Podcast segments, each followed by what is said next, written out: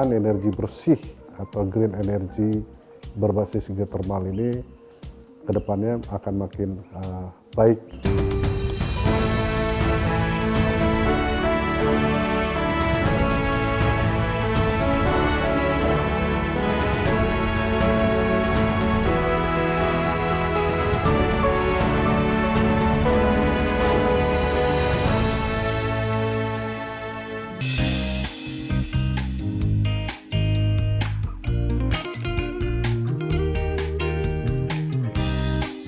Gunung Kamojang, yang lebih dikenal dengan nama Kawah Kamojang, merupakan gunung dengan ketinggian 1730 meter yang terletak di perbatasan wilayah Kabupaten Garut dan Kabupaten Bandung.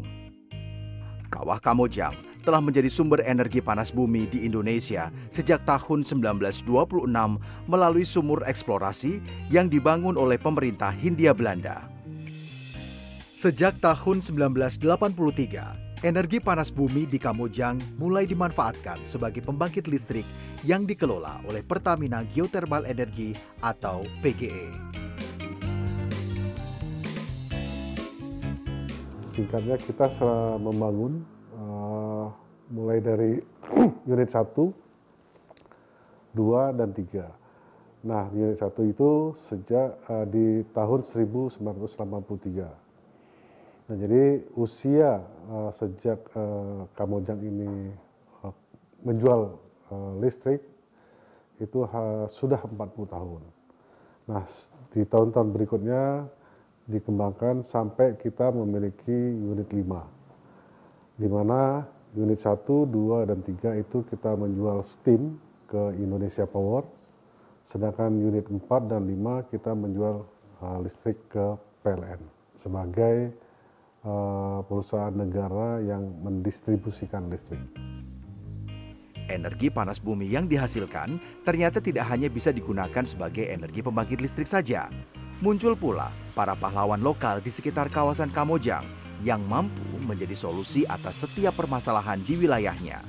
Salah satunya dilakukan oleh Muhammad Ramdan Reza Nurfadilah sejak tahun 2015 Dirinya mengembangkan sebuah proses fermentasi dan pengeringan biji kopi yang memanfaatkan uap panas bumi. Sistem ini mampu menghemat waktu penjemuran serta biaya operasional. Reza menceritakan bahwa proses fermentasi dan pengeringan biji kopi dilakukan di sebuah ruangan bernama geothermal dry house yang dialiri uap panas bumi dengan suhu mencapai 50 derajat Celcius.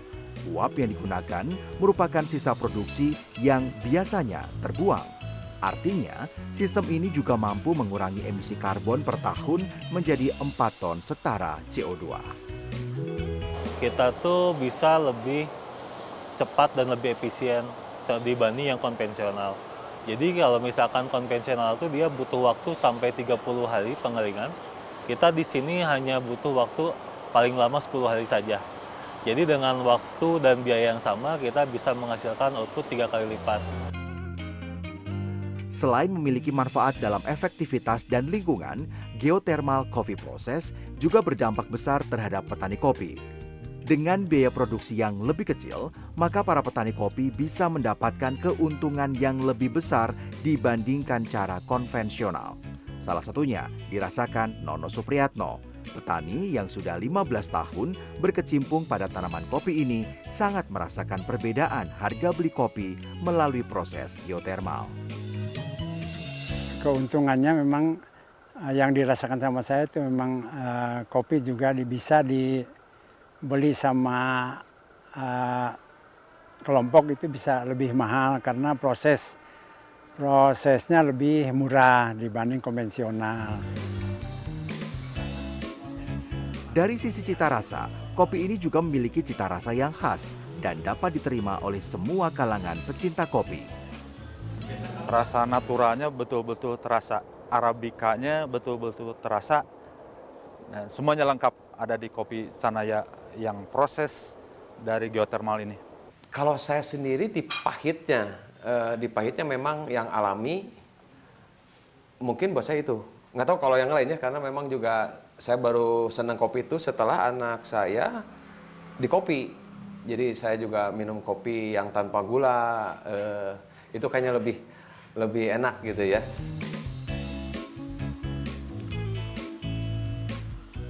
Pada tahun 2024, Reza berharap di wilayah lain yang memiliki energi panas bumi bisa mereplikasi sistem pengeringan ini. Selain itu, kopi juga akan diekspor ke negara Jepang sebagai salah satu upaya memperkenalkan sistem pengeringan menggunakan energi panas bumi ke negara lain.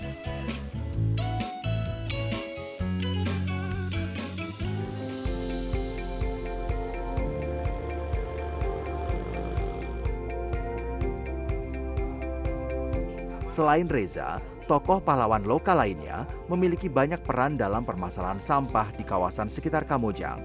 Sampah organik menjadi salah satu jenis yang paling banyak ditemui.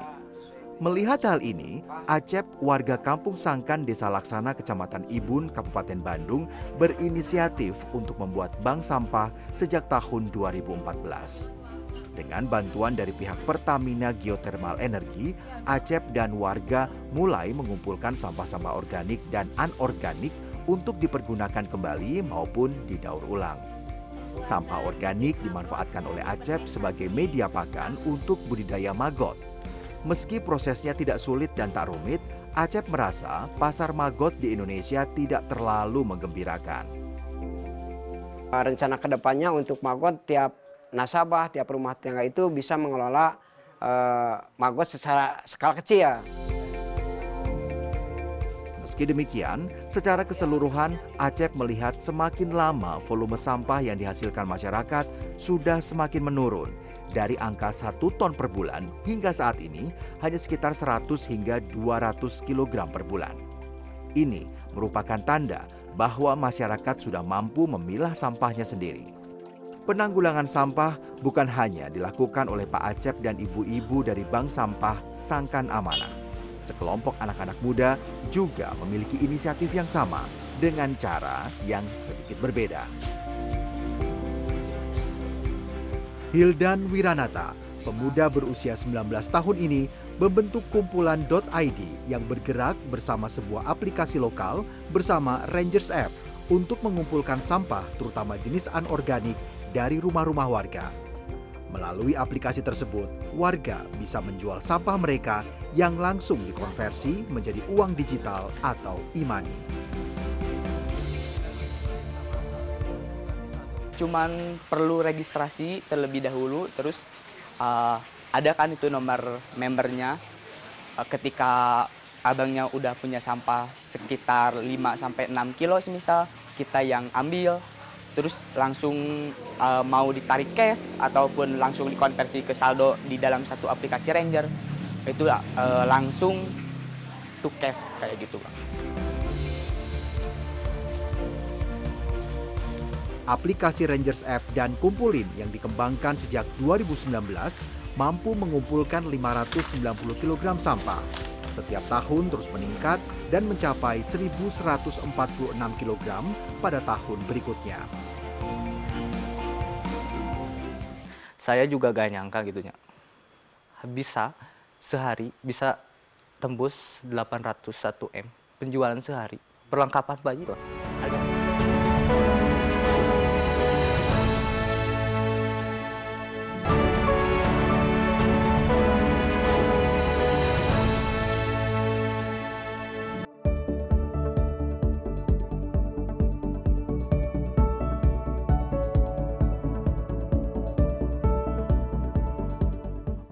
Lebih memudahkan akses fasilitas kesehatan yang berada di Kecamatan Ibun, Kabupaten Bandung, Prialdi yang sebelumnya telah mengembangkan Rangers App tergerak menambahkan fitur Rangers Health. Rangers App merupakan sebuah platform transportasi online bagi masyarakat yang berada di sekitar wilayah Kecamatan Ibun. Selain jasa mengantar penumpang dari satu titik ke titik lain, Rangers App juga memiliki layanan pesan antar makanan, belanja, serta penjemputan sampah. Dengan menggunakan kendaraan listrik, Prialdi serta 70 pengendara Rangers App lainnya siap mengantarkan ibu hamil ke layanan kesehatan atau mengantarkan obat kepada para lansia. Rangers Health ini kita sudah bekerja sama dengan klinik ataupun bidan yang ada di Kamojang karena memang untuk Kamojang ini sendiri itu jauh dari mana-mana nih dari perkotaan jauh, pasar jauh, dari rumah sakit jauh. Jadi kita uh, berkolaborasi dengan bidan setempat untuk kebutuhan dan konsultasi juga terkait obat-obatan yang diperlukan untuk uh, masyarakat rentan di daerah Kecamatan Ibun terutama di uh, Kamojang ini. Kehadiran Rangers App sangat dirasakan manfaatnya oleh masyarakat rentan di Kecamatan Ibun. Salah satunya Aminah. Wanita berusia 75 tahun ini bisa mendapatkan kebutuhan obat untuk dirinya melalui bidan yang berada di dekat rumah. Meski tak familiar dengan telepon genggam, bidan yang sudah menjadi rekanan Rangers App akan memesankan kebutuhan obat bagi Aminah. Mudah-mudahan lah ini ya, jadi bisa terbantulah masyarakatnya kalau kalau bisa mengakseskan kita nggak usah nyari jauh. Salah satu bidan yang terbiasa memesankan kebutuhan obat bagi Aminah dan 70 lansia lainnya adalah Lisna Winaningsih. Bagi bidan yang sudah belasan tahun mengabdi di wilayah Ibun, kehadiran Rangers App sangat membantu dirinya dalam memastikan kebutuhan obat masyarakat, maupun dalam mengantarkan ibu hamil yang tidak memiliki kendaraan sendiri. Bantuannya buat mereka mungkin dari segi obat-obatan ya Pak ya, soalnya kan uh, dari sini mungkin para lansia juga susah pengen dapat uh, obat-obatan, apalagi kalau beli obat ke bawah kan harus uh, kendaraannya harus ada, terus uh, angkutan juga harus ada. Nah kalau misalkan ada Ranger App kan bisa dibantu lah gitu. Rangers App melalui fitur Rangers Health saat ini sudah menjangkau 65 warga lanjut usia serta 321 ibu hamil di Kecamatan Ibun dan akan semakin meningkatkan layanannya pada tahun 2024 mendatang.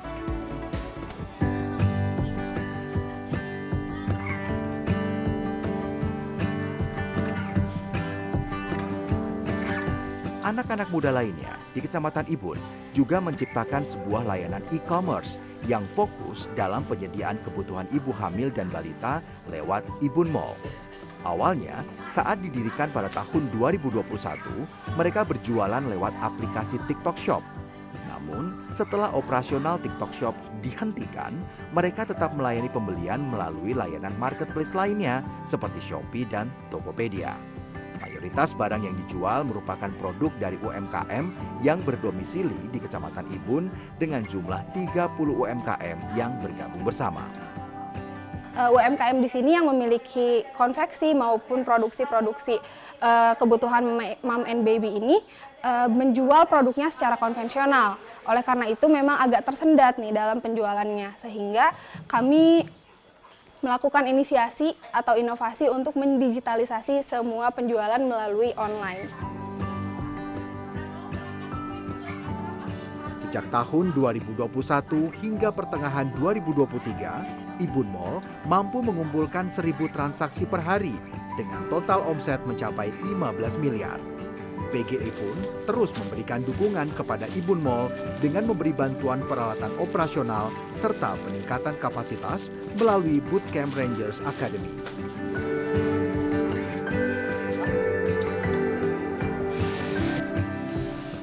Ibun Mall emang luar biasa loh.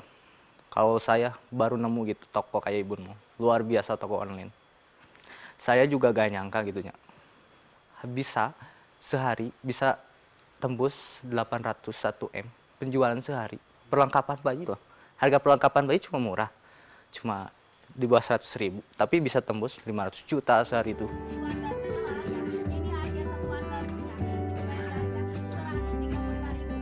Kesuksesan Ibun Mall tidak terlepas dari para penjual yang melakukan penjualan melalui siaran langsung di aplikasi marketplace dan social market. Keberadaan para host live stream ini juga bisa menjadi lapangan pekerjaan baru bagi para pemuda di wilayah Kecamatan Ibun. Zoya Safir, wanita berusia 21 tahun misalnya, bergabung bersama Ibun Mall sejak enam bulan yang lalu. Dirinya bercerita bahwa saat awal masuk, ia belajar mengenai skill berjualan, attitude, serta public speaking kesulitannya ada. Kesulitannya pertama kita uh, masih malu-malu dalam public speaking. Terus kesulitannya paling dari segi rumus-rumusnya. Karena kan berjualan online dengan offline beda. Karena pengalaman untuk berjualan online aku nol sama sekali. Karena pengalaman aku sebelumnya berjualannya secara offline. Hal yang sama juga dirasakan Sandi Putra Pratama. Remaja berusia 19 tahun ini sudah 9 bulan bergabung bersama Ibun Mall sebagai host live stream. Bagi Sandi, pelatihan yang dilakukan Ibun Mall saat awal bergabung membuat dirinya semakin percaya diri. Pelatihannya mulai dari penjualan pokok dari barang, terus kayak ngebooster, belajar ngebooster, ngebooster barang, jadi kayak ke harus difokuskan atau diwajibkan ke barang tersebut gitu supaya tambah laku. Ibun Mall menargetkan pada akhir Desember ada 100 host live streamer yang bergabung. Dari saat ini yang berjumlah 40 orang sehingga bisa memaksimalkan penjualan di setiap platform marketplace yang ada di Indonesia dan meningkatkan penjualan produk-produk UMKM di Kecamatan Ibun. Kita ada inovasi nih kebetulan biar lingkungan kita tetap terjaga Pak. Jadi klien itu bayarnya kita pakai sampah.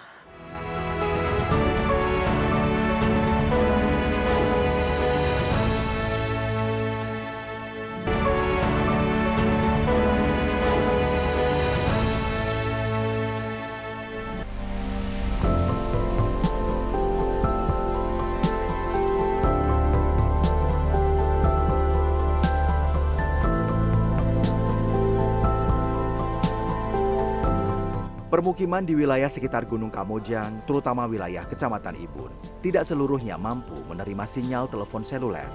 Kondisi topografi yang berbukit membuat sebagian masyarakat tak dapat mengakses internet dengan baik.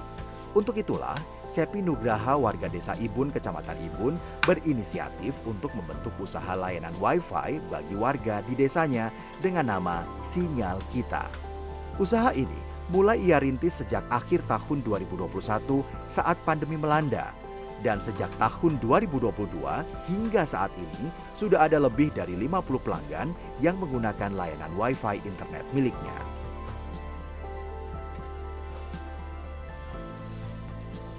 Di sini memang orang-orang itu kalau misalnya mau komunikasi harus turun dulu ke Paseh. Harus turun ke bawah, ke kota lah kalau sekarang kan efeknya tuh jadi di rumah. Bahkan beberapa klien kita yang tadinya usahanya offline itu sekarang mengacu ke online shop. Jadi ada ada dampaknya berkat ada internet itu. Kalau di kita ini kita ada per bulan ada Pak, kemudian ada per hari ada. Untuk sistemnya eh, kita ada inovasi nih eh, kebetulan biar lingkungan kita tetap terjaga Pak jadi klien itu bayarnya kita pakai sampah. Apa yang dilakukan Cepi dinilai warga memberikan banyak manfaat, terutama bagi para pelajar dan mahasiswa yang saat pandemi harus belajar dari rumah. Selain memasang internet bagi warga, Cepi juga memasang belasan kamera CCTV di wilayah desanya sebagai salah satu upaya menjaga keamanan dan ketertiban. Cepi berharap di tahun 2024 sinyal kita juga mampu mempromosikan desa wisata dan membentuk desa digital agar potensi wilayahnya bisa lebih dimaksimalkan.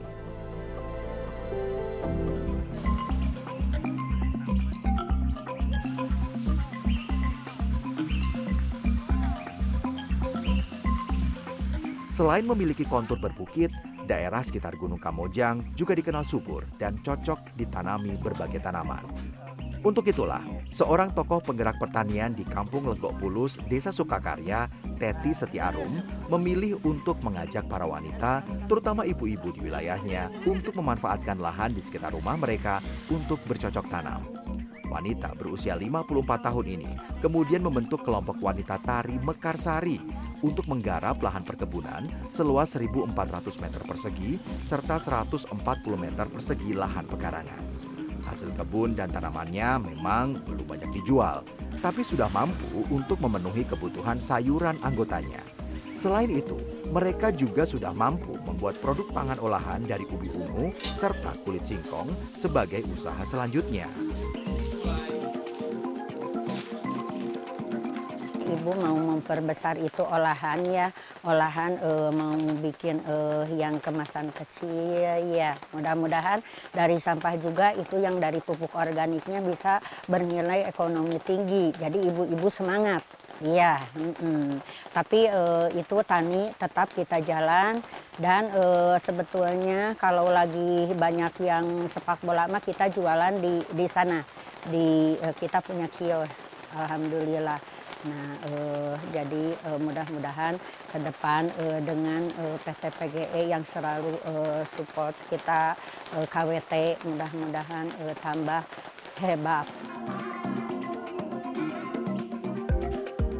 Tokoh pahlawan penggerak lainnya di kawasan Kamojang adalah Yani Suryani.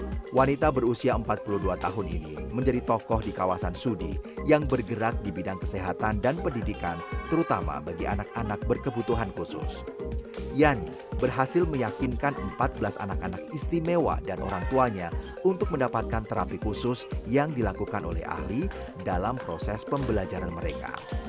Yani bercerita, awalnya cukup sulit untuk mengajak para orang tua mengajak anaknya untuk mendapatkan terapi eduplay. Namun, berkat upaya dirinya dan para kader, mereka akhirnya bersemangat untuk ikut mendapatkan terapi sekali dalam satu minggu. Jadi kita nggak nggak langsung merangkul anak-anaknya, orang tuanya dulu soalnya ya gitu orang tuanya banyak yang mungkin itu mindsetnya ya belum terbuka, belum belum menerima intinya, belum menerima bahwa anak saya mah apa-apa, normal anak saya mah. Nanti juga sembuh gitu, kebanyakan yang gitu. Tapi sebagian juga ada yang mengerti diikutkan program seperti ini. Alhamdulillah bersyukur sekali Bu Kades. Saya mau terus, selamanya ada program ini. Kalau yang ngerti, kalau yang nggak ngerti, anaknya semangat mau, mau saya mau sekolah ke desa, tapi orang tuanya yang nggak mau nganter. Terus saya kasih motivasi sama kadernya juga. Ayo ibu, ini demi anak ibu. Anak ibu itu calonnya calon surganya Allah. Salah satu orang tua yang merasakan dampak dari program ini adalah Lismaya, ibu dari Raisa yang mengidap tunagrahita. Lismaya bercerita, sejak ikut dalam program yang diinisiasi PGE Area Kamojang, PKK Desa Sudi, dan Yayasan Cimara, banyak perkembangan yang ditunjukkan Raisa. Juga ada perkembangan dari segi motorik gitu ya. Alhamdulillah ada perkembangannya gitu dari sebelumnya.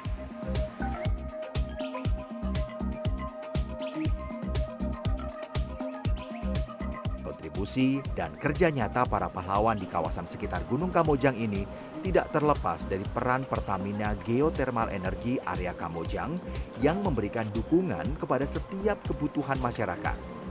Bagi PGE, setiap program yang dilakukan oleh para pahlawan lokal bagi pemberdayaan masyarakat dan lingkungan akan mampu menciptakan ekosistem yang baik saat ini hingga masa yang akan datang. Di dalam program ini, kenapa kita uh, membangun ekosistem? Karena kita melihat potensi di masyarakat yang begitu beragam dan kebutuhan uh, masyarakat juga yang uh, beragam juga. Nah, sehingga kami berpikir uh, bagaimana uh, kalau kita menjadikan program-program uh, setiap uh, kelompok masyarakat UMKM itu bisa terintegrasi pada saat kita sedang uh, fase transisi energi menuju pemakaian energi bersih. Oleh karena itu ekosistem ini sangat penting dan kami percaya dan yakin bahwa